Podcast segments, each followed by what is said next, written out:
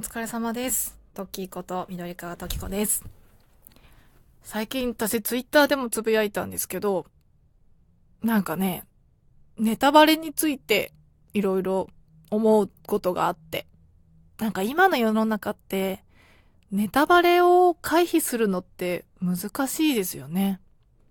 ないですか？なんか、うわ、聞きたくなかったけど聞いちゃった、この結末みたいな。今、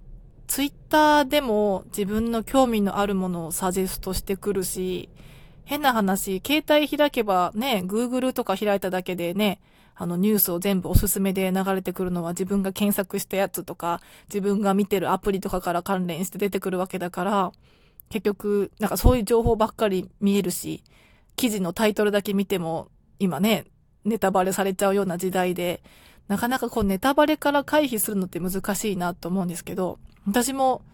だいぶ前になるのかな。あの、すごいさらっとネタバレがあった経験があって、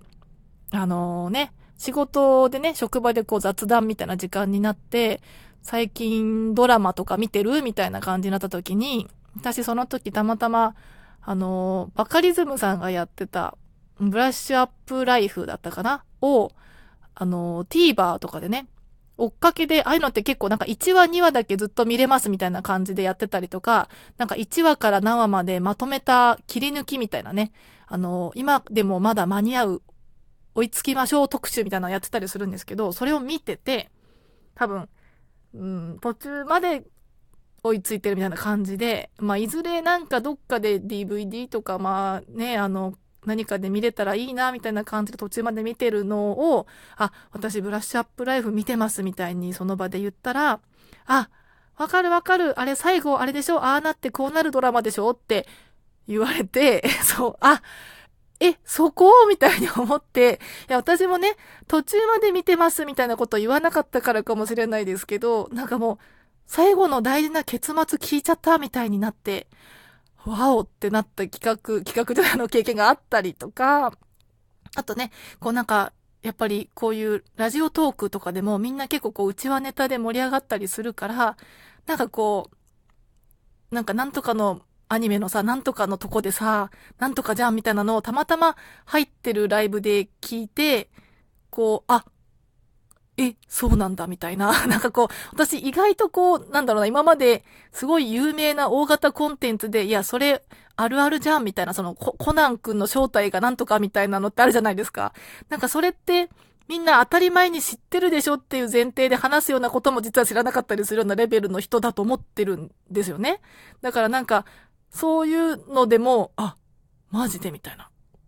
そう、まあ、コナン君の正体は私は知ってるけど、コナン君の正体ってそうだったんだみたいな、そう、だからこれもね、あの、いや、みんな当然知ってるでしょみたいな、いや、それってそういうもんじゃんみたいなとこでも知らないかったりすると、え、そうなんみたいになるとか、やっぱこう、なかなかネタバレを回避するって難しいなって思うんですよ。だから、なんかこう、コンテンツが配信されたりしたら、やっぱりこう、サジェストでネタバレをするとか、いろんな周りの方からネタバレを受ける前に、もうリアルタイムでね、こう、生の時間に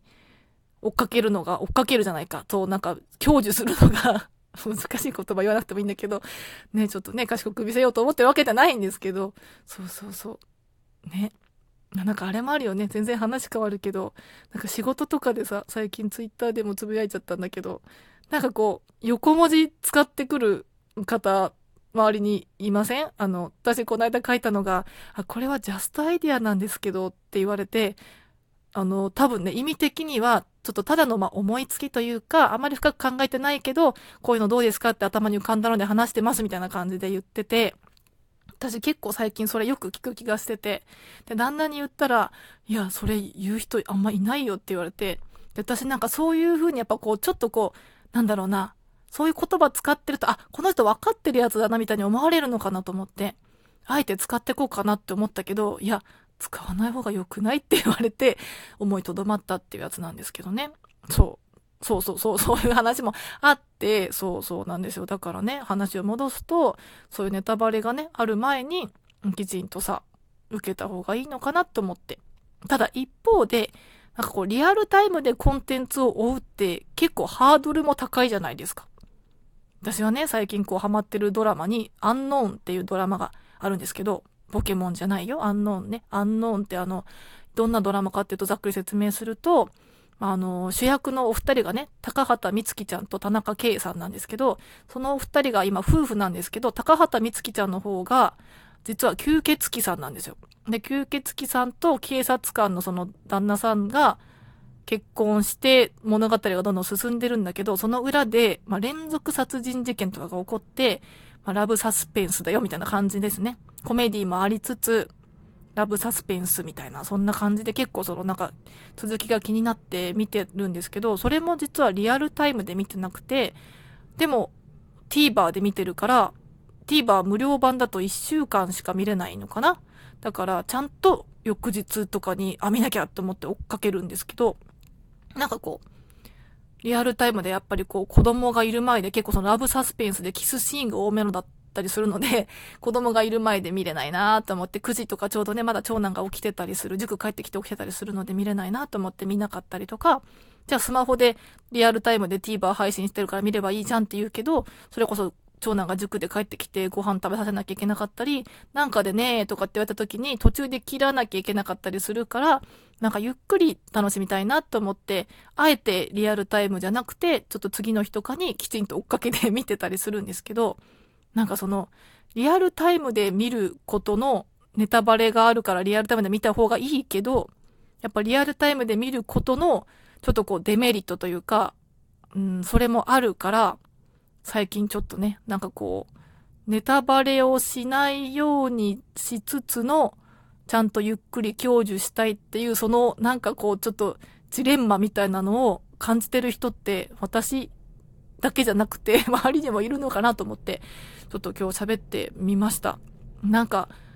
難しいよね。その、私が最近ちょっと離れているけど、イベントとかちょこちょこやってる、あの、フェイトグランドオーダーっていうさ、あの、スマホゲームがあるんですけど、それもうちの旦那とかはもう、昔からやってる古参勢でね、あの、ストーリーが、新しいストーリー解禁されたらもう、がっつりやってて、でも私はそんな子供いたらそんながっつりできないじゃんと思うけど、いやいや、これはネタバレがあるから、今やらないとって言ってがっつりやってて。でも、そんなことね、できる人ばっかりじゃないからさ。なんかそういうその、なんかネタバレとマイペースの間でね、揺れ動いてる人がきっといっぱいいるんだろうなと思った今日この頃です。というわけで今日もなんかまとまりのない取り留めのない会話にはなりましたが、こうやってなんか一人浮かんでは誰にも言わずに消えていくような ゆるい話を今後もここで共有させてもらえたらいいなと思ってます。というわけで皆様今日もお疲れ様です。